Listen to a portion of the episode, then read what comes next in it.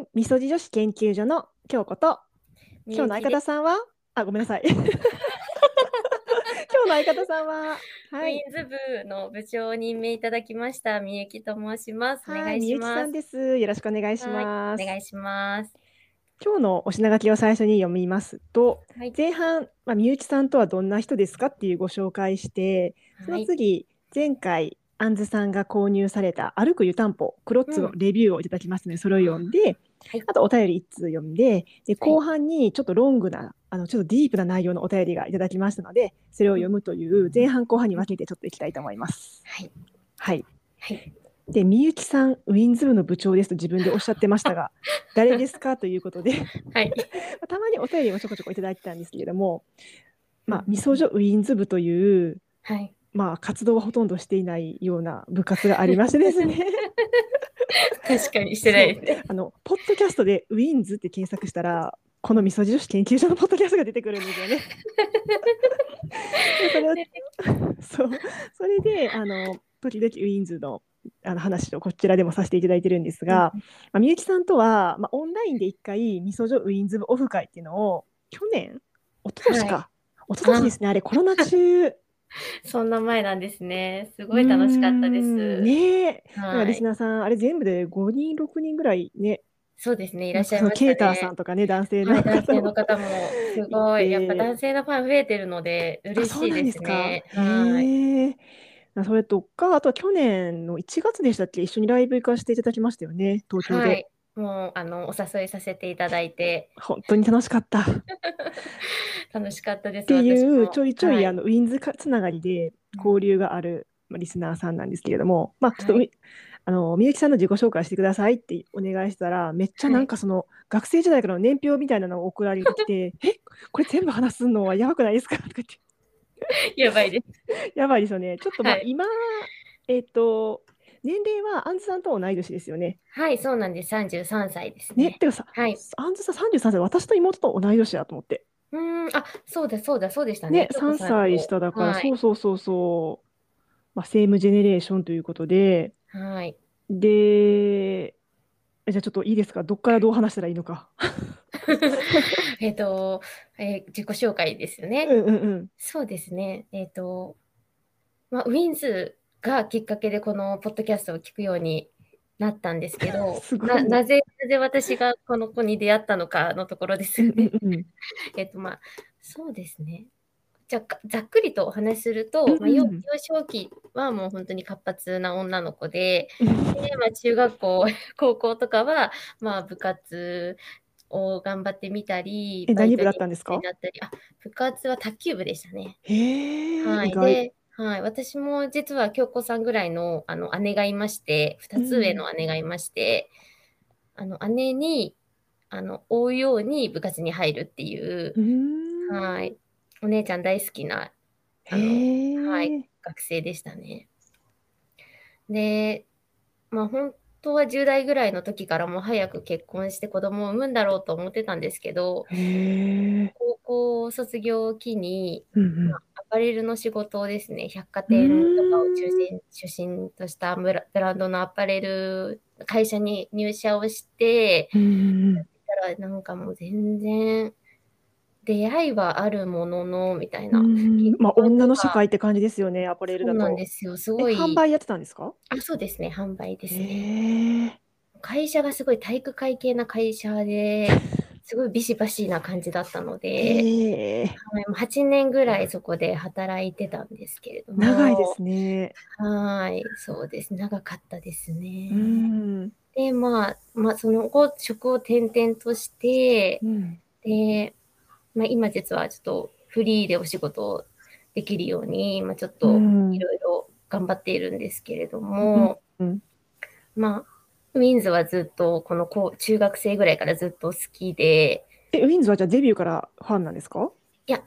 多分ウィンズのデビューは私の年小学齢にする生ですよね。と小学生なんですよ。うん。なんかかっこいいお兄ちゃんみたいな人がいるなぐらいの感じを思ってたんですけど、推し活というものに中学生の時に出会い、うん。こうやって楽しむんだっていうのを 知ってから、なんか自分もちょっと年上のお姉ちゃん、お姉様たちみたいになんかライブに行ったり、なんかあ黄色い明るい棒を振りたいなって思ってたんですよね。あの時あの100円ショップに行ったらポキポキって折って光らせる。タイプのペンライトがあったので。それを振りたいなって そっから多分 多分そうだと思います。へ 思いえ。返すと。はい。っていうじゃあ、ウィンズのファンになったのは、はい。約束のかけらとかその辺ですか？ロングロードとか？そういうロングロードとかはそうですね。うーんピーシーズもあ。ピーシーズ、なんかピーシーズで、なんか私のはい東京のリア友さんは、はいそこからファンになったって言って、あ私がファンからファンはいを去る頃に入ってきたあんだな多分そうです。みその京子そういうさんがファンをプですよね去る頃に私もちたいな私が高校に入学するぐらいで、そうですね。ちょうど中学生になったからバ。トンタッチしたかなっていう。そうそうそう結構そういうパターンも意外とあるな多いなって思いますうねん。ちょっと待って、まウィンズ話はちょっといそうですね息入りすぎると、あのリスナーさん置いてけぼりになっちゃうんで、99%の人リスナーさん興味ないと思うので、はい、でえっ、と、はい。アパレルの仕事をずっとやってて、で今ははい。その、フリーで仕事をするってどういうどどういう感じ？どういう系のお仕事っていうのも聞かせてもらっていいでしょうか？あはい、えっと、一応メイク関係のお仕事をさせていただいてまして、まあん、それに向けて、まあ、フリーでうんうん。も仕事をしたいっていう部分があるので、うん。美容師免許をやっぱり取らないとなっていうので、今、美容師免許を通信学科で取得を目指していて、メイクのお仕事ってのは何？メイクを人にややるみたいな？基本的にはそうですね、メイクをやったりとか、メイクを、うんうん。あと主に仕事したいなっていう人とかを、うん。あの応援したり、うんあとは、そうです、最近。結婚式の時のメイクをやってあげる人みたいな感じですか？そうですね。その辺を今メインにやりつつも、まあ、うん生活の基盤としてはちょっと波があるので、うんあの時給でお仕事もらえるところで、メンズメイク、トみたいな？そうですね。メンズメイクサロンに。今、メンズメンズメンズメイクサロンっていうのがあるんですか、ジョナさん。に。そうなんですよ。ええもうメンズに特化したお店が一応今住んでる名古屋にもありまして、実店舗で？はい。へえ。でそこにちょっと所属させてもらって、うんうんうん。はい、ここで仕事をしたりっていう感じですね。なんでへ勉強もしえ。つつ、ちょっと働きつつっていうので、あの、ちょこっとずつメイクの仕事をメインでやれるようになればなっていうところで、なんか去年東京のライブに来てくださったとき、来てくださった、来た時も、はいあの、成人式の次の日とかでしたよね、あれ、ライブの日が。で、そのはい。成人式のはい。化粧をする仕事みたいなので、こっちに来てはい。っていう感じでしたよね。はい。がっつりメイクをし、の仕事終わってから、うん。お子さんになんかもうせほぼ徹夜で来ましたみたいな感じでしたよね、あの日。そうですえね。そんな寝ずにし深夜にメイクしてたんですか？へえみたいな。なんかよくわからないままライブに一緒に行ったんですけど。そうですね。へえなんでその、まあでもまあ確かにアパレル系からメイク系っていうのはね、その、なんていうかな、ファッション、美容、アピアランスに通ずるものはありますよね。そういうのでは昔らからそういうのに興味があったっていう感じなんですか？そうですね。まあ自分の得意な部分っていうところで、うん。あのまあ、うん机に向かって仕事をするっていうことが、っていうよりかは、うん。何かを真似たりとか、何かうん。ものを覚えるっていうことが結構得意だったので、うん。まあ、接客とかだったら商品を覚えたりとか、商品の組み合わせとか、あとメイクでいうとコスメアイテムの知識とかだったり、うん。そこの記憶力が割といい方かなっていうところがあって、まあ、そこで自分がちょっと好きな部分、分野と、っていうのがやっぱメイクのところで、ですね、メイクがすごい好きだなって思うようになってから、へまえあ、その時にちょうどちょっと体、まあ、本当にみそじ女子のアラサーの時ですね、20代後半に体調崩すこととかもあったり、うん。でまあ、そこで今後どうしようって悩んだ時に、なんかコスメ、メイクで仕事ができるっていう世界を見つけて、もうちょっと飛び込んだ部分もあるんですけど、へやっぱりえ。今になっても、まだまだちょっと頑張りたいなっていう部分があって、う仕事と勉強っていう感じですね、両え、なんか私もみゆきさんに話聞くまで、そうはいいう仕事をしてる人って周りにうん。全然いなかった知らなかったんですけど、はい。まあ、あの最近私が小田切小田切ヒロさんの YouTube を発見して、あはい。ああいう感じのお仕事をやってるイメージでいいんでしょうか？まあ、おいやヒロさんは YouTube もありですけど。で、すね。あれはまたちょっとう、ん、ま違が違って、はい。すごい厳しい世界で働いてる方だと思うんですけど、やっぱ芸能人の人をメイクしたりとか、うん、まあ、ヒロさんはそういう感じですね、モデルさんとか。うんあとはなんか舞台に上がる人たちのメイクしたりとか、あのランウェイとかに歩くような人たちをメイクしたりとかっていう感じだったりすると思うんですけど、うんそことはちょっと今の自分でやってるところとは少し違っていて、あのプロプロの人にお仕事をするっていうところと、プロとしてちょっとおかしいな。あの、まあ、その結婚式とか成人式とかだったら、ねそういう一般の人の晴れの日に、みたいなそうそうですね。と、またちょっとそこが違うんってくるのかなっていうところですね。あまあなんかジャンル分けがいろいろありそうですよね。そうですね。なんか3、4種類ぐらいあるみたいですね。ああ、そのメイク、メイク、うん、メイクアップアーティストとはじゃあまたちょっと違うのかな？そうですね。何かを作品を作っていくっていうところとは少し違ってくるかなっていう。どちあメイクアップアーティストは作品を作るんですか。なんか作品、アーティストっていうぐらいなので、やっぱ何かへーこう、実績を残していくというか、まあメイクでうんお客さんにやるのも実績の一つではあるんですけど、うん。私のやってるところとしては、まあ、その人に見合わせたりとか、あー。その人のあの理想を叶えていくっていうような感じのメイク方法になってくるので、うん。はいすごい興味深いですね。ですかで、なんか、いや、めっちゃ興味深いですよ。なんかちょっと、はい。こんな適当なメイクで、このカメラの前にね、今、Google Meet つなりながら、いやいやいやあの顔見ながら話してるんですけど、なんか恥ずかしいわ。私もすっぴん、私だけすっぴんなぐらいなんで。すっぴんに見えないんですよ。めっちゃ綺麗なんですよ、みゆきさん。ちょっと今度どっかでね、まあ、顔を載せるのはちょっとあれかなと思うんですけど、機会があれば、それちょっとお顔を。拝んでいただきたいんですけれども、なんかさっき、あの、美容師免許取得に向けて学校に通ってますっていうはい。話あったと思うんですけど、はい。なんかその美容師免許が必要っていうのが結構、なんでってメイクなのに髪切るの？みたいなところがあると思うんですけど。そうですね。美容師イコールなんかハサミを使っていいか悪いかみたいなイメージはあるうと思うんですけど、ん。よよくあるメイクとかネイルとかでも国家資格がないんですよね。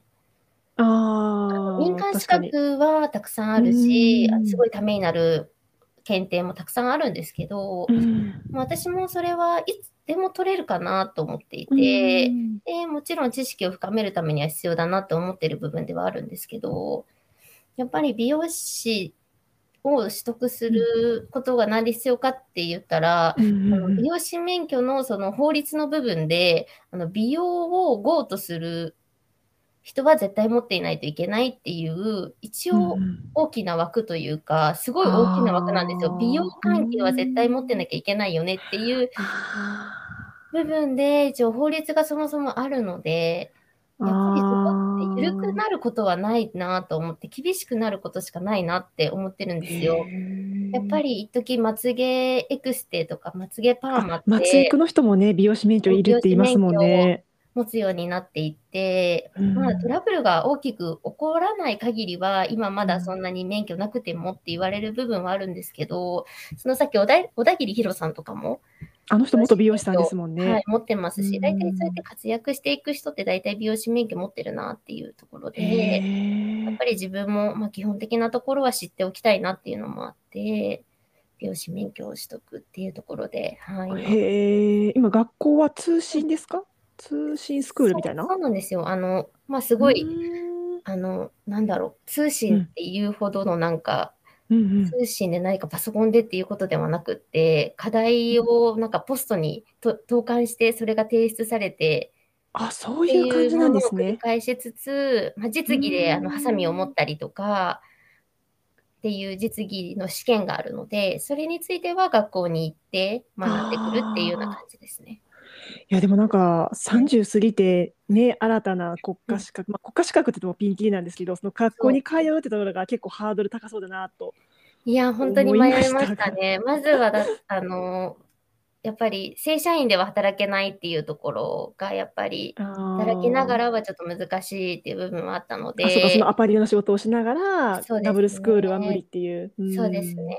一応今の前職は、あの、またちょっと違うシステム会社みたいなところで働いてたんですけうど、ん。そこもちょっと、そうですね。こう、ちょっと体調面でもしんどかった部分があったので、うんそこもちょっと、まあ、や、やめる予定ではあった部分もあったんですけど、うん結構決断には、あの、しんどかったなって思いますね。決断した時はやる気はあったんですけど、やっぱ受け入れるまでは結構時間がかかりましたね。だってその個人その会社を辞めるっていうことは、はい。定期的な毎月の給料がなくなるってことじゃないですか。うんうんうんうん。でそのはい学校に通ったり、そのメイクの仕事をもらえるまではやっぱ収入がゼロというかむしろ払っおか 学校にお金払うっていうマイナスのところが大きくなると思うんですけどその辺はどういうふうななんていうかあ準備っていうか。そうですね。まあ、自己紹介の流れでそのままちょっと説明しちゃうと、えっと、ハローワークの中に職業訓練ってあるじゃないですか。うーんちょっとごめんなさい。あんま詳しくないんですけどあある。ねそうなんです。なんか就職に困った時に、あの、うん。就職までをサポートしてくれる教育訓練がハローワークの中にあって、で、私も最初その教育訓練って、あくまでもそこん、就職がしたいから勉強するっていう、そんなになんか大きな深い勉強を学べるとは思ってなかったんですよ。うん。でもまた別の枠が新しくできて、うんまあ、その制度の一つに、あの、専門実践教育訓練給付金っていうのがちょっと長いんですけど、名前が。なんかそれが5年ぐらい前に条件がかなり上がって、あの費用面でかなり、あの融通が効くものがあって、一応それにが使える人の条件があるんですけど、雇用保険に入っていることと、あと2年以上雇用保険に入っている会社に就業していること。ああはいはいはいはい。で、離婚、あ、離婚じゃない、ごめんなさい。離婚。り、りっていう字が見えたから。離職ね。離職、離職してから1年以内に受講することっていうのがうん原則で、まあそういった、例えば、なんとかし、こうんまあ、こ私ですと美容師とか、うん社会保険福祉士とか、介護士とか、あ、何かしらの国家資格を取得するための、はい、そ、そこにかかる費用を助成してくれるっていう制度そうですか？そうなんですよ。あの学校、学校というか、その事業によって、そのかかうん種類、仕事の種類によっても、あの、費用がもらえるパーセンテージが違うんですけど、あー美容師に関しては70%返ってくるので、授業料が。へえ、大きいですね。えじゃあそれは合格して初めて帰ってくるんですか？えっと、途中までは、なんか、とあの半分までは保証しますみたいな。で、合格したら、残りの半分みたいな感じのイメージですね。なるほど、なるほど。じゃあ、もし合格しなくてとか、あとは途中でやっぱやめようってなっても、はい。授業料の、もう本当その半分だけは、ちょっとはっていう、35%は補助してくれるってことですね。みたいな感じですね。なるほど。簡単に言っちゃうと。はい。うーんじゃあ今はその美容師免許取得に向けて勉強しつつ、そのメンズサロンメイク？そうですね。と、あと、出張のメイクですね。はい忙しそう。いやいやいや、もう時間で仕事してるので、もう一日に4、5時間とか働いて、あとはもう家のことやったり、勉強したりっていう感じなので、自分のやりやすいスタイルに今、やっとなってるかなっていう感じですね。うーん名古屋弁がちょこちょこ出るかもしれない。いや、今、や、や、やっと、やっとなってるかなっていう、なんか名古屋弁って多分新鮮じゃない？かなと思って、このリスナーさんも。聞き応え悪すぎませんかね？いや、聞き応え悪い聞き応えとかな。なんか、辻りはやっぱり、辻も私も関西弁で、はい。アンズさんは標準語で、はいゆういちさんが名古屋弁っていうのがすごい面白いな。だから名古屋弁って、その、はい。なんか、名古屋弁何関西弁みたいに「はい何々やんか」とかそういうふうに語尾が変わるとかじゃなくて、はいイントネーションなんですよね。そうなんですよ。なあでも語尾も変わりますよね。何々だがとか言いません？言います、言います。言いますけど、ますよね。敬語を使ってるとっていうう感じですね。確かにでも敬語でも名古屋弁の人私分かりますよ。あ大丈夫ですか？ありがとうございます。ごめんなさい。ちょっと咳がちょこっと出てしまって。そうちょっとね皆さん体調崩しがちではい。ちょっとお聞き苦しい部分あるかもしれ全然なんか水とかお茶とか飲みながらやりま。しょう。はい。ということで名古屋弁の話をしましてはい。うーん名古屋弁の話？する予定だったんですかね。どこまでしましょうか、この。みゆきさんの自己紹介、これぐらいにしますか？ちょっとあとは、あの、その美容、美容っていうか、そのメイクの仕事についはいていろいろ聞きたいことはいっぱいあるんですけども、はいまたちょっとこれ次回以降にしましょうかね。そうですね。時間もどんどんどんどん押しちゃうからっていうことで、で、えっ、と、あ、前回はい配信したときに、あんずさんがいクロッツの歩く湯たんぽを買いました。まあ、あーはい買って注文してまだ届いてないみたいな話をしてたと思うんですけど、もうすそれがアンズさんが回でしたね。す受。け取られて、んはい。すごい回でしたね。なんか。すごい回でした？はい。もうずっと携帯で検索する語文が多すぎて、多分すいません皆さん同じだと思うんですけど、あの散らかしトーク。新しいワードがいっぱい出てくると思って、いや、勉強になるなっていう部分も。もすごいなんかま健康オタクかつ読書家で勉強家でいろいろ試すの好きな人だからはい。面白いですよね。面白い。京子さんもまあまあ、あの、健康に対してすごくいやかなりオタクだと思います。熱いじゃないですか。うん。でじ追いいろいろ試すのとか買うのとか好きだし。はい。ちょっと前回はでもちょっとあっちゃこっちゃ話題が飛び散りすぎてなんかね聞いててもえええみたいになるからなんかちゃんとね今日はこれに話すって言って、はい。なんかそうあの目次みたいなのを書いてやる方がいいなって本当に散らかしトークっていうのもちょっと他の番組に、ま、あのパクってますからね。あですね、アンズさんの歩く湯たんぽのレビュー。はい。期待です。えーあじゃあこれ読みますね。はい。えーアンズさんからです。湯たんぽブーツ使ってみたので、そのご報告で連絡しました。結論から言うと、いいとこも悪いとこもあるかなという感じです。お湯を入れた直後はかなり暖かい、かっこ室温がある程度あるとむしろ暑いくらいですが、公表されている時間より暖かさの持続が短い感じがしました。確か3時間ぐらいで冷めた気がします。えー早い、意外と早い。早いです。えーそして両足に1リットルずつ入れるとかなり重いので、やっぱり動き回るのには向いてないです。笑い。今度使うときは湯量を減らしてみようかなと思ってます。あと、構造が複雑なので、乾かすときにお湯ができった感じがしないのがちょっと気になりました。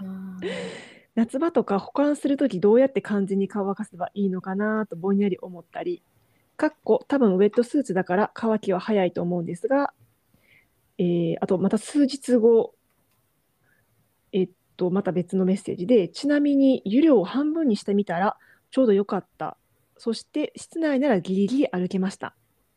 片足1リットルずつ入りますが、2リットルのお湯を沸かすので結構時間がかかるので、両足で1リットル、かっこ片足500ミリリットルずつが負担のなすという観点でも歩きやすさという観点でも良かったです。参考になれば幸いです。ということでいただきました。やっぱ実際に使ってみる人の感想って結構重要ですね。ここんなに違うと。ん重要。私これ読んで、はい。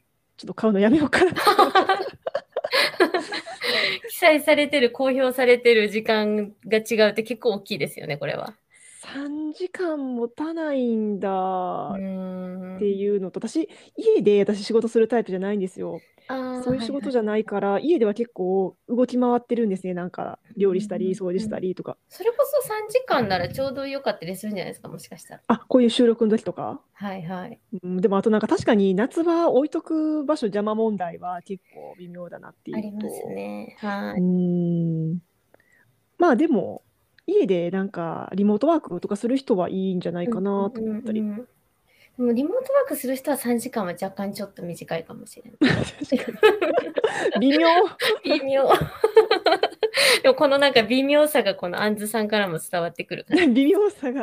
そして、あの、1万超えるっていうところまだ結構微妙な金額で、いやー、口5000円ぐらいだったらあ買おうかなみたいな感じになりますけそうど、ね。1万、た楽天で確か1万2000円とかでしたよね。結構しますね。結構しますよね。でも多分本当のアマゾンとかだと1万6000円ぐらいなんですよね。うんうん、そううーんとか思って、まあ、結うん局私は買うのはやめちゃったんですけど、まあでも普通の湯たんぽでいいかなみたいな。普通の湯たんぽ抱っこしといたらいいかなみたいな感じで。湯たんぽ持ってればっていう感じかもしれない。湯たんぽ持ってなくって、こう抱えてるのがめんどくさくって、でも動き回る。あーでも足元冷える、末端冷え性の人とかはいいかもしれないですよね。私結構冷えるので、ちょっと足元一瞬とこの湯たんぽブーツって名前にそそられますけど、ああ、じゃあちょっとメルカリとかで見てたらいいんじゃないですか。安く出してる人がいたら買うとか。持続力はありませんって書いてありそうですね。うーん、まあ、ないか、メルカリだったら。メルカリ、いやー、かん、そんな優しいいないですね。そうまあまあ温活ね、まあちょっと温活グッズもいろいろまた前話してなかったこととかもいろいろ話したいんですがあ、ぜひぜひ。ちょっと次回にしましょうかね。はい。はい。で、もう一通、えっと、お便りいただいたので、これもちょっとささっと読みます。はい。読みます？また、お願いします。はい。えっと、マロンさんからいただきました。マロンさんはですね、すごい、しもう一番ぐらいの初期リスナーさんですね。うん。えっと、前回、これは前々回ですね。前々回の放送の中でお便りを読んでいただきありがとうございます。うまく文章を調整していただき、自分の書いた文章ではない気がしました。いや、別に調整はしてないです。えいっぱい褒めてくださって嬉しくて、こっぱずかしかったです。あやさんからのお便りを聞いて、気遣いができる方だと知り、好印象を持ちました。うん、あやさんめっちゃいい人ですね。えー、あんずさん、豊富な知識を持っていて、知的でお話上手ですね。京子さんの相方にぴったりですね。これからも楽しみにしています。追伸、ひかりさんの暮らしの喫茶室も聞いています。まだおかお便りは送っていません。たくさん楽しみが増えました。ということで、マロンさん、ありがとうございますあり。がとうございます。私もまだお便りは送ってないです。同じく。ああ、あの、辻井の新しい番組？はい。私もお便りは送ってないかな。でも、直聞接。取れますよね、でも。取れますでなんであ、ちょっと直接、まあ、お便りっていう形で、まあ、いつかは送ろうかなと思ってるけど、はい。それ楽しみです。うんそれ聞きたい人多いんじゃないですか、もしかしたら。私からのお便り？はい。えーでも何をお便りしようかなって、ちょっとうんまだ決めてないんですけど、はい。まあ、多分これ聞いてる方はもう聞いてるかな。あの、辻りの、何？一人のポッドキャスト番組がうん、暮らしの喫茶室というのを始めて、毎週コンスタントにね、週末に配信してて、はい。結構勉強になる感じですよね。なんか心が安らぎますね、聞いてて。ああ、まあ確かになんかお笑い系とかわはいわちゃわちゃやる系じゃなくて、癒し系、はい。癒されます。うーん、はいなんか静かに、なんか静かな午後の時間とかに聞く感じ。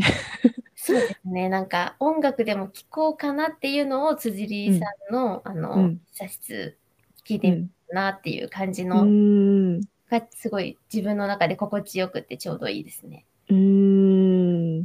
なんか音活の前回の話とかは結構、へえとか思ったりうんしました。ううんーん。すいません。ちょっと私それが聞けてなかったかもしれないです。めっちゃ長いやつでした。なんか脱線しまくってめっちゃ長くなったやつ。でもなんかそれは京子さんと辻里さんのなんかここのお話でだいぶ慣れたので私。何が脱線しまくるってやつ？しても長くなっても、うんうん。自分のペースであの聞く 体勢がつきましたか？と閉じたりまたそこから開き直して聞き聞いたりっていうああ、まあずっ。とね、長長く聞くのはちょっと辛いですもんね。辛いっていうよりはもうあ他事あるからぐらいの感じで、うんあ後にしようみたいな後でゆっくり、うんなんかゆっくり聞こうっていう感じですね。えー、えみゆきさんは結構、ポッドキャストいろいろ聞くんですか？いやもうこのみそじ女子研究所しかあ、本当そうになんですか？でも何でもなくしか聞かないですね。え、本当に。そうなんですか？えじゃあ、はいたまたま、その Apple Podcast で、ウィンズで検索したときに出てきたって感じだけなんですか？そっからその、通ずるものも多い年齢年齢も近いですし興味のあるものとかうんうん。すごい一生その時に自分が、うん。今もですけど興味があることがすごい似てたのでへへえ。頼りまではちょっと遅れなかったんですけど、すごい勉強させてもらってました。え、なんか珍しい気がします。なんか結構、うんポッドキャストいろいろ聞くのが好きで、うんたまたまおすすめに出てきて聞くっていう人が多いのかなと思ってたんで、あこれしか 聞かない人っている本当に。なんか、ポッドキャストの存在は知っていて、うん。武田鉄矢のなんとかっていう。三枚おろし。そうです。私も聞いたことないですけど、よくランキングに入ってますよね。それはなんか、あ久々に金八先生聞きの声聞きたいなぐらいの感じでへえ。聞くことはありましたけど、そんな続く、ここまでなんか長く楽しみにして聞くっていうラジオは他にはないですね。へえ。びっくり。い本当です。だからもう、京子さんは芸能人ですよ、私からしたらやい。やいやいやいや、普通にあの一般ピーポーですし、普通になんかみゆきさんも友達、ウィンズ友達っていう思ってるんで。もうそれがもう嬉しいですね。へえ、そうなんだ。じゃあもうみゆきさんもね、もう芸能界の仲間入りですね、これで。公共の電波に声を乗せる。公共って言ってもめちゃめちゃ、めちゃめちゃ狭い世界ですけどね。いや、でも、こうやって聞いてくださる方が、この味噌状の人たちっていうのだけでも、なんかもうワクワクしてますね。うーん。なん聞き苦しかったら申し訳ないなって思いつつも、いやいやいいやや、まあ、言うて素人の番組ですしね。そうですよ趣味でね。すし、ありがとうございます。うん。あとはまあちょっと今新体制になってちょっとうん。試行錯誤中っていう期間でもありますので、、はい。ろいろ聞き苦しいこととか、うん。ちょっと辻りと私と2人の番組が好きだった人はのちょっとん？なんか違うかもっていう思うところはあるかもしれないけど、まあ、ちょっとね移行期間ということでご容赦いただけたらと思います。うん私もすごい新鮮ですね。あんずさんの声も聞いてると、なんかちょっとなんか話のトーンが落ち着かれてて、すごい聞きやすいな。なんかちょっと辻りさんっぽい感じもするなと、私は個人的には思思いましたし。へーもうなんかっぽい感じ。まあ、アンズさん落ち着いた感じですよね。そして、落ち着き感がなんか似てるなっていう感じが。へーなんかマロンさんも書いてますけど、あ、そうそう。だから、知的で話し上手っていうのは確かに、うん、アンズさん知的な感じですよねはい。って思います。思いました。同い年でも全然違うなって思います。いや私もあのアンズさん年下ですけどめっちゃお姉さんっていうか、なんかすごいそんな頼りがいがあるというかなんか仕事めっちゃこの人できるんだろうなってすごい伝わってくる感じがすごい。ね。確かにありがとう思います。いや、アンズさん、またお話ししたいですね。で、アンズさん、もうちょっと私が忙しい時ちょっとアンズさんとみずちゃん2人の会で、ちょっとやっちょっとちょっとおお任せしようかなチャンネル名が怪しくなってきますね。大丈夫です、みそじ女子なんで。よかったです。うんむしろアラサーという年齢なんでね、2人ともまだ。そうですね。ギリギリ。うんという感じで、はい、マロンさん、ありがとうございましありがた。とうございました。はあのマロンさんが私たちの番組で上質な番組と形容詞をしてくださる素敵な方です。またお便り待ってますし、マロンさんもよかったら相方としてぜひぜひ立候補待ってます。ということで前半はこの辺で締めましょうかね。はい。はーい。はい。それでは後半はお便りを一通読みます。はい。ちょっと喉の調子があまりよろしくないんで、私また私が読みますね。ありがとうございます。はい、マックさん。マックさんはあの昔のえスタバでマックを開いちゃう系女子さんのペンネームが短くなりマックさんになりましたと。えーじゃあ読みます。はい。京子さん、相方さん、お久しぶりです。マックです。インスタや放送は必ずチェックしているのですが、こうしてお手紙の書くお手紙を書くのは久しぶりになってしまいました。点点点。またまた長文ですが、よしなに割愛してくださいませ。うんえー割愛せず全部読みますと、えー最終回とアンズさんの前回の放送で話題になっていた結婚についての話。私はまだ20代後半、かっこ30代に近い方のなのですが、全く同じ感情を抱くことが増えてきて、かつその気持ちを自分の中で消化しきれない自分自身にもやもやすることが多々あったので、首がもげるほど共感しながら聞いていました。他のポッドキャストでこの現象には欧米でクォータークライシスっていう名前がついていると言ってました。クォーターは人生の4分の1という意味で、20代から30代にかけての人生に焦燥感から不安を感じたり、幸福感を得にくくなっている人が多いというものです。ご存知だったらすみませんが、一応リンクを貼っておきます。えっ、と、あ、このクォータークライシスってご知ってました？みゆきさん。いや、知らなかったです。ね、私も知らなくて、この、ちょっと、ちょっと調べたものを、ちょっと読みますね。クォータークライシス。あ、クォーターライフクライシスとはっていうところで、はい。クォーターライフクライシスとは、20代後半から30代が陥りやすい幸福の低迷期のこと。2001年頃から浸透し始め、アメリカやイギリスでは一般的な概念として広まっているそうです。同年代の人が自分よりも輝いて見えたり、自分らしさを見失ったりする状態を指す。科学ライターの著書で提唱されて以来、アメリカやイギリスなどで広く浸透している。で人生の4分の1が過ぎる時期は若者というカテゴリーに当てはまらなくなる一方で、一人前の大人として扱われることもあるだろう。大人に移行しきれない焦燥感から人生について不安を感じたり、幸福感を得にくくなったりする。だそうです。なるほど。25から33ぐらいらしい。いや、でもありますよね、皆さん。どうですか、うん京子さん。でも25から33ってもう過ぎちゃったんで、あなんか私そこではあんまり、いやどうかな。でも確かに人と比べるとかはあったかもな。あめちゃくちゃ30代ってまだあうんるこれからかもしれないですね。いや、これからのことも書いてて、これははい quarter crisis じゃないですか。だから人生の4分の1、まあ、人生100年時代としたら25か4分の1じゃないですか。はい。で、あの、 mid crisis、 midlife crisis ってのあるみたいで、これ、 middle age crisis とも言われるらしくて、中年の危機。で、この midlife crisis は40代から50代の中世中年世代に見られる心理状態。クライシスだらけやんけとか思ったんだけどさ、だから40代から50代になると仕事や子育てが一段落するケースもあり、はいこれまでの人生を見つめ直す時期を迎える。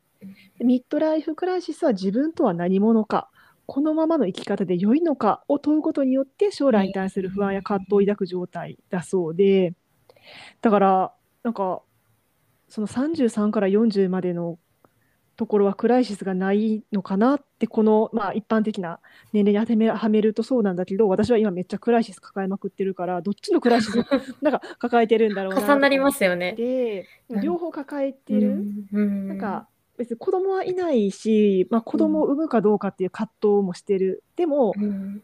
仕事は結構私も同じ会社で10年以上働いてるから仕事ははい。まあ慣れてきて落ち着いてきてうん、うんじゃあでも自分はこれからどうしようとかこのままずっとこの会社でいいのかとかそういうところは多分ミッドクライシスに当てはまっててはい。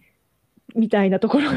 ね、クォータークライシスと、はあ。そういや、いつか来る不安のことはあんまり考えたくないんですけど、うん。もうこのクォータークライシスっていうこの20代の時とかっていうのは、本当最近よく仕事とかでも10代とか20代前半の子とかに話する機会がちょこっとあった時に、うん。なんか人生に楽しみを得られませんみたいないう子えが多いん10代ですよ。で？はい。へえで、なんか、あ、なんか、と多分これが迷いに迷って20代で、このうんクライシスに陥るのかなっていう、え、でもなんか10代の時って、人生に楽しみを見出すとか、そういう考えありました？いや、な、ないだからな？いからな気がするんですよね。いや、な、全くないことはなかったと思うんですよ。うーん。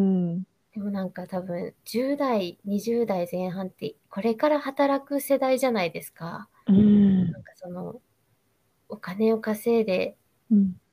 普通の生活をするってことが幸せみたいな、多分これから働くから何が楽しいんだろう、何が、ま、楽しいことが待ってるのかがわからないのかなっていう、ああ、仕事してる人が辛そうに見えるとかうかな。ーん、なんかそんな感じがしへえ。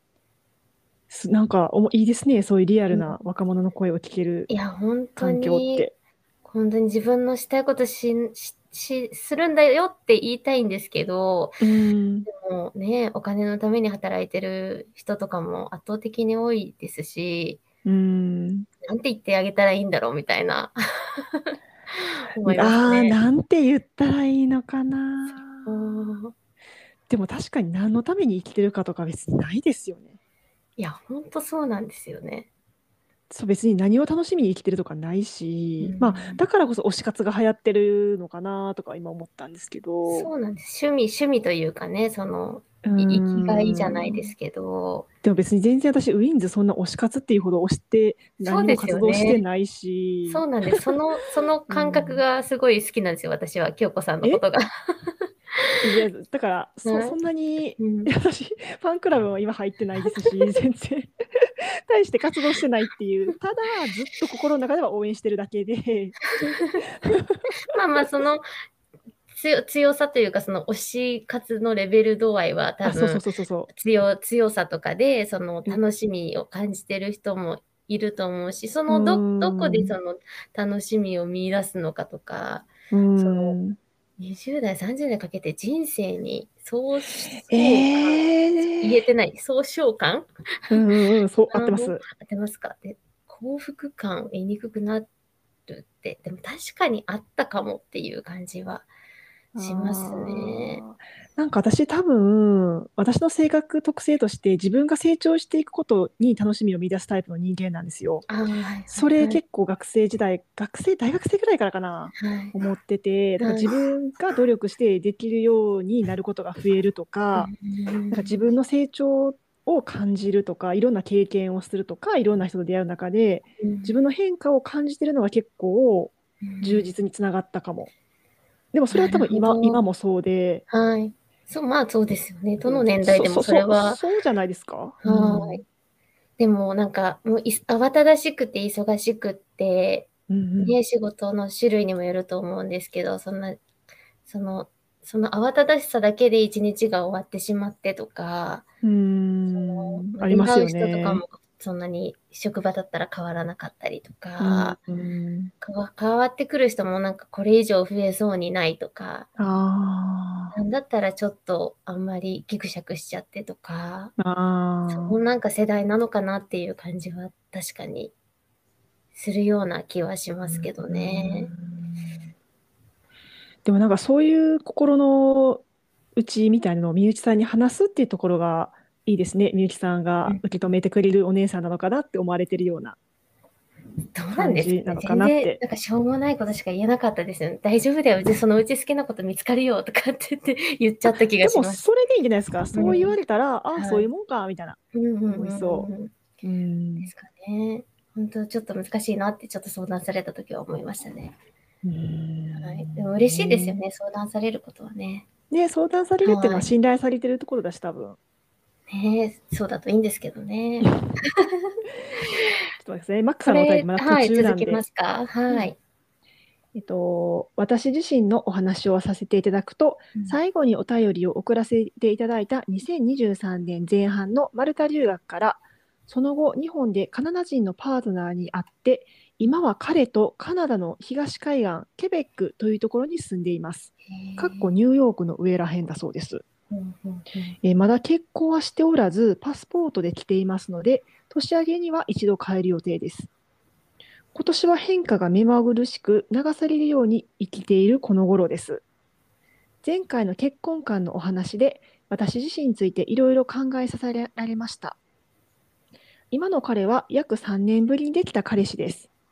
親にも紹介して一緒にカナダに来れたし、順調かと思っていましたが、最近大きな壁にぶち当たっており、今度は逆に一人ってなんて楽だったんだろうと思うようになりました。国際恋愛なので特殊かもしれませんが、やはり地球の裏側で生きてきた人間を受け入れるって並大抵の覚悟では無理だなってことに気づきました。かっこ詳細を書くと超長文になってしまうので割愛しますと。はい。えー自身の両親が仲良くないのを子供の時から見ていたので、もともと結婚に対する憧れやキラキラしてイメージ、キラキラしたイメージもなかったというのはあります。なので、なおさら日本人同士の結婚でも国際結婚でも結婚した後の面倒なことや苦労を考えると、2人で辛い思いをするくらいなら1人でいいやと思うことも正直ありますし、今はまだ彼と別れたいと思っていませんが、やっぱり誰かと結婚するより一人で生きていきたいという気持ちに少し逆戻りしてきました。一人での生活が長かったのでないものになるかもしれませんが、点点点。カナダの話になりますが、こちらに来て驚いたことは、離婚したり、再婚したり、再再婚している人の多さです。9割が神を出さない事実婚なので、離婚というよりかは恋人と別れるくらいの気持ちなのかもしれませんが、日本に比べて子供がいても平気で離別というカードを出すイメージがあります。それには私が思うに親である前に自分であるという個人の権利主張が結びついているからだと思っています。子供がいても土日は近所や親に子供を預けて夫婦だけで旅行に行ったり趣に趣味に没頭している人をよく見かけます。実際彼にもあなたのことを愛しているけど同時に僕自身のことも愛していると言われました。それだけ自己愛が強いんですね。日本だと結婚イコール何があっても自分を犠牲にして相手に添い遂げるイメージですが、それを彼に伝えたら、なんで自分自身をおろそかにしているんだと言われました。これは氷山の一角で、こんな感じの価値観のギャップはしばしば起こります。あとお伝えしたかったのが、ケベックという町は日本人がほとんどおらず、カナダの中でもフランス語が第一言語なので完全アフェーで、日本食や馴染みの味にも出会えず孤独を感じているとき、一人で料理をしながらこのポッドキャストを聞き、元気と勇気をもらっています。あありがとうございます。うん最近は戦術のような悩みも相まって、時には涙をこらえながら聞いていることもあります。結構あれですね。えーこの番組が精神的な支えになっているので、改めておりお礼を言いたいと思っていました。あと、働き方について、アンズさんがおっしゃっていた、会社員を辞めたら社会保障が手薄になることは、フリーランスの私もかなり危惧して、退職する前に何度も電卓を叩いて計算したり、民間の保険や資産運用でカバーできないかを考えて、やっとフリーに踏み出せました。これまたカナダ情報ですが、こっちではだいたいみんな4時には仕事終わってます。早い。早っ。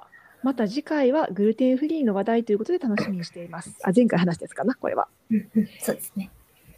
前職で海外のグルテンフリー市場のマーケティングをしていたのですが、え日本ではグルテンフリーイコール健康意識が高い人って思われがちですが、白人種はグルテンアレルギーを持つ人が多いので、グルテンフリーしか選択肢がないってことを知りました。へえ。まとまりがなく長くなりましたが、これからも配信楽しみにしています。日本はこれから寒くなる時期でしょうが、暖かくしてお過ごしくださいね。こちらはハロウィン前、ハロウィン前には初雪が降り、最近毎日氷点下ですだって。寒い。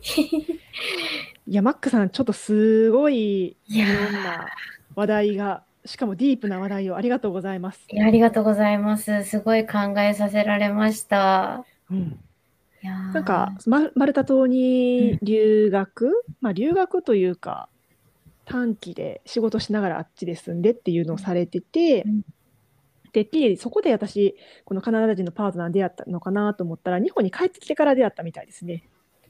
そうなんですね。そうそうそうそう、その後ちょっとメールのやり取りさせてもらってて、うんあ、そうなんだと思って。ええそっか。でも確かにすごい羨ましいな。海外の生活とかって思いつつも、孤独を感じたりとか、料理作って、多分その料理が日本食なのかなとか、醤油の匂い嗅いで涙流してるのかなとか思ったら勝手な想像ですけど、いやー、確かに大変なんだなって、そう思っちゃいました。なんかカナダって結構アジア人とか多そうなイメージですけど、場所によってこのケベックっていうところ私もあんま知らなかったですけどはい。そのフランス語がメインなんですね。だから完全アウェーで余計にそれがしんどいのかなとか思ったり。そういうことですね。バンクーバーとかトロントとかだったら結構ワーホリとかの人も多そうですごいいろんな人がいるのかなと思うんですけどやっぱ場所によっては白人社会にいらっしゃるのかなとかなるほど。だからそのグルテンフリー、グルテンアレルギーそれしか選べないっていう人が多いって、ましたね多分人種もその辺が多いのかもしれないですよね。でも海外白人でグルテンアレルギーだからセリアック病ってやつかだったら結構しんどいですよねセリラック病。セリアック病じゃなかった？ですけどセリアック病？なんかジョコビッチさんもそうでそのあこの小麦のシビアなアレルギー？はい。だグルテン不対症か、なるほど。ううんワードが新しいことだらけで。あ、本当ですか？私も実際今グルテンフリーやってるから、はいはい、そうですよね。でジョコビッチさんの本も読んだからっていうので、はい。でもなんか肌ツヤちょっと良くなりました？私？はい。そんなことないですか？いや、えー今日めっちゃ寝たからかな。でも私今基本は最近何も肌は塗らない。いや、でもなんかツヤっとしてます。いやありがとうございます。はいちょっとまたその辺も教えてほしいですが。メイク系ですね。はい。もちろんです。うでもまあグルテンフリーはまあ私にはすごい合ってて、うんうんだ続けてます。だから今12月の4日でしょ？2そうか2ヶ月え？え ?9 月から始めたからすごい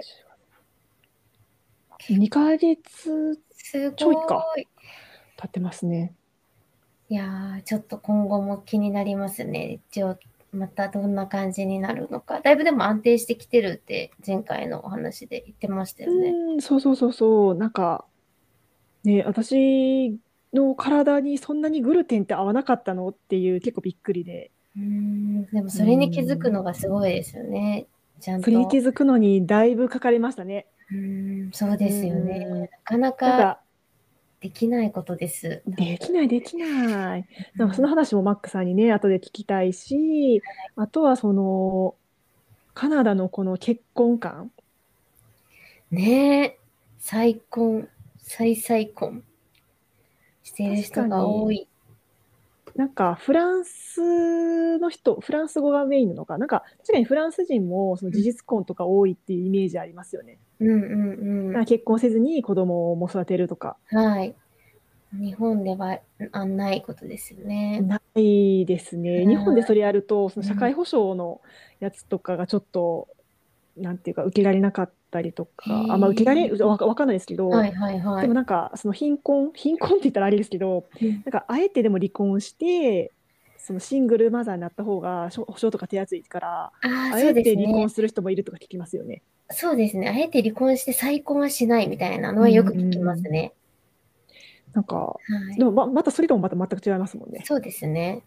紙を出さないっていう事実婚っていうのがあるから、その、そのなんか再婚、再再婚っていうことに対してそんなにシまあ、ビアな軽くで感じじゃないね。感じですよね。うん、だからまあ、それやると日本だったらうん。親とか世間の目みたいなのが、えーってなったりするうん。し、だからその扶養控除とかも受けられなかったりするじゃないですか、税制面で。そうですね。なんかそういうのは違うのかなとか思ったり、へえ。なんか、あれですよね、うん。その、みゆきさんもフリーランスになる前に、めっちゃ電卓叩き叩きました？いや、私逆に叩かなかったんですよ。なんでかっていうと、ちょうど失業保険の保証の金額がうん、こここまで働けば、こんだけもらえるから大丈夫だみたいな高をくくってしまって、そのたくさんもらえるぞっていうところにフォーカスしてしすぎてしまって、うんうんあんまり最初は何も考えずにやめちゃいましたね。時期とかも。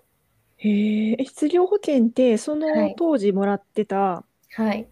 サラリーマンの時の月給の半分でしたっけ ?7 割でしたっけ？6割だったかな。ああ、6割が最大2年ぐらい出るんでしたっけ、いや、2年はちょっと多いですね。それはコロナ禍の時のなんか救済措置とかの感じだったので、今じゃあはもう1年ぐらい。いや、もっと少ないんじゃないかな。そうなんですか。はい。へー本当に2ヶ月、3ヶ月ぐらいの単位かな。あそれぐらいなんですか？で、ちょっと勤続年数長いと3ヶ月もらえますよとか、4ヶ月もらえますよとか、そのレベルなんですそんなんじゃなねかっ。たかな。ちょっと間違えてる部分もあるかもしれないですけど、ああ、じゃあそれは不安かも。はい。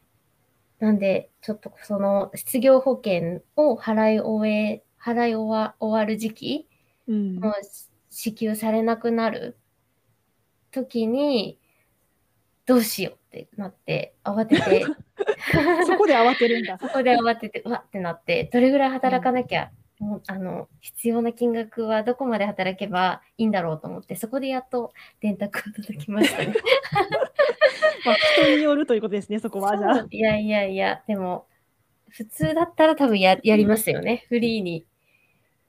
フリーランスになる人は。まあ、まあ、怖いですよね。だって毎月毎月、まあ、20万とか入ってきたものがなくなるってことはじゃあどうやって家賃払っていこうかとかそうですね。貯金を切り崩していつまで持つんやとかはいはい。まあめっちゃ計算すると思います。そうです。私はまあちょっと旦那がいたので、ちょっとその辺はあ協力してもらいつつっていう感じだったので、その辺でちょっと楽をさせてもらってた部分は あるとー思うんですけど。まあでもそれは大きいですよね。はい。まあ、でもだあじゃあ旦那さんもその、はい応援してくれてるんですか？そのメイクの仕事をやるっていうのには。そうですね。結構説得まではないけど、まあ、自分の思いはちゃんと伝えなきゃと思ってお話しして、じゃあやってみたらっていう感じで、うんお互いにちょっと勉強しようっていう感じで、む旦那さんの方もちょっと他に資格を取りたいっていうふうに言ってたので、一緒に頑張ろうっていう感じで、めっちゃいいじゃないですか。感じですね。はい。えー理解力のある、そして努力家な旦那さんですね。いやいやいや、努力かどうかはわからないんですけどね。いやい一緒にやいや頑張ってます。ああ、いいですはね。で、こちらのマックさんなんですが、はい。あのー来年ゲストに出てくださることが決定しました。おー、決定ですか？は、もう決定。で、これ、あの、アンズさん楽しみ。にもこのお便りちょっと読んでいただいて、はい。なんか実はアンズさんとマックさんも結構共通点があったみたいで、この国際恋愛とか、その家族に対する思いとかっていうところで。はいはいは。ないので、アンズさんも交えて、ちょっと3人でへーお話できたらなって考えてて素敵ですはい。で、ちょっとまだ日付は未定なんですけど、多分はい1月ぐらいに収録できたらなと考えてますので、ぜひぜひ、マックさんに対するご質問とか、はい。聞いてみたいこととか、アンズさんにも送れますね、まだ。じゃあ、そうそうそうそう、はいあれば、まあ、えっと、これいつ配信しようかな。まあ、あの、年1月中旬ぐらいまでに送っていただけたらうん、直接マックさんに聞くことができますので、カナダの生活どうですかとか、国際恋愛についてとか、あ。わあ、フリーランスになって、あとはまあマルタ島留学とか、ちょっとマックさんに ちょっとネタ豊富、いろんなジャンルで聞きたいことが私もいっぱいあるんですけど、いいですね。興味ある人いっぱいいそう。いやー、素敵です。3人か。3人また珍しい感じになりそうですね、雰囲気が。そう、だからうん3人でこれ、あのオンラインではい撮ったことないんですが、まあできるかなっていうので、多分いや、できますよ。多分ね、いやー、できそう。なんか楽しみな感じです。マック国さん境を越えて。うん。の声も聞きたいですね。あ確かに、はい。ねど、どんな声だったかな？楽しみにしてます。はい、ということで、マックさん、またよろしくお願いします。お願いします。はい。そんな感じで今日はこの辺でいいですかね。はい。あじゃあ、あ、えっと、今日のウィンズ小話いきますか。あ行きましょうか。よろはいしいでしょうこれはか。勝手な新コーナーで、みゆきさんとの2人の会では、ウィンズ小話を最後に入れるというふうにしてて、えーじゃあ冬、冬でね、これ12月なんで、冬のおすすめウィンズ曲はい。なんでしょ冬のおすすめウィンズ曲は、とう。やっぱりあれか、約束約束のかけらか。あ、うん、そうです。それを最初に言おうとしました。えーやっぱそれがまあ聞きやすいかな。そうですで、ねカ。ラオケのあの本人映像もあるし。ありますね。あと、うん実は私、うんえっ、と、最近出たやつ、出た新曲というか、アルバム曲なんですけど、うんこれは w-inds.だけじゃなくて、 DA PUMP と。後輩の Lead っていう Lead のグループと3組で歌ったクリスマスソングがあるんですよ。それ去年のやつじゃないですっけ？そうです、そうです。あ、なんか聞きました。来ました。ちょっと曲名すぐまた出てこなかったので、ちょっとメモしとけばよかったなって感じなんですけど、やっぱりこのシーズンに聞くと、やっぱりちょっとワクワクする感じで、よかなんった。からザ・クリスマスソングって感じなかったですか、あれ？そうですね。冬に、冬というよりかは、うん。はい。でも、冬なので、冬にちなんでクリスマスということで。先輩の DA PUMP と後輩の Lead と、いやうん一緒にやってる w-inds.っていうのがまたいいですよね。いいですね。なんか豪華な感じで。はい、その PV もあの w-inds.の昔のダンスをこう踊りながらやっあ、てたそうなんですか。りする。PV 見たことないかも。あ PV かわいいですよ。サンタさんのあの人形とか、なんかいろんなクリスマスツリーとか出てきて、みんなでワイワイやってる感じの雰囲気が。ですね。それは、ちょっと題名調べましょうか。あ、はい。でないと絶対誰もえーっと、これか、ザ・クリスマスソング、フィーチャリング・ダ・パンプリード。あ、そのままでしたね。そのままですね。YouTube に上がってますね。あ、よかったです。うん。ぜひぜひ。 DA PUMP 好きな人はいるかもしれないなっていう。ああ、まあ、 DA PUMP はもう結構、はい。再ブレイクして、もううんあの地位を確立したって感じですよね。そうですね。うあのん。 ISSA の透き通った声ももうあれはね、うんはい。本当いい声ですよね。変わらない。リードがずっと活動してるのも結構びっくりで。や、本当に。リードも途中から4人から、4人いたのが3人に、なってうん同じケイタくんっていう子もいますしね。ケイタ。えー名前なんかでも、リードって全員がボーカルしますよね。違いましたっけ？いああ、どうや、だっ私、私はあの、もう、もう、ま、大バカでも真夏のマジックのイメージしかないんで、私、やばくに、同じく同じくです。あの時全員が歌ってたような気がして、はいはい。あ、でもそうかもしれないですね。あの時ももコーラスぐらいだったんで、でもリ、うん、だからリードが4から3になるのはありなのかなってちょっと今思ったり。いや、わかんないですけど、全然は知らないですけど。活動してるので、なんか仲いい、なんかメンバーでいいですね。事務所内で仲いい雰囲気が伝わってくるんで。確かに確かに。っはい。ていう今日のウィンズ小話ということで、はいありがとうございましたあ。りがとうございます。これ全体で1時間ぐらいかな。うんじゃあ、ま。た次回もみゆきさんとお話しさせていただくので、はい。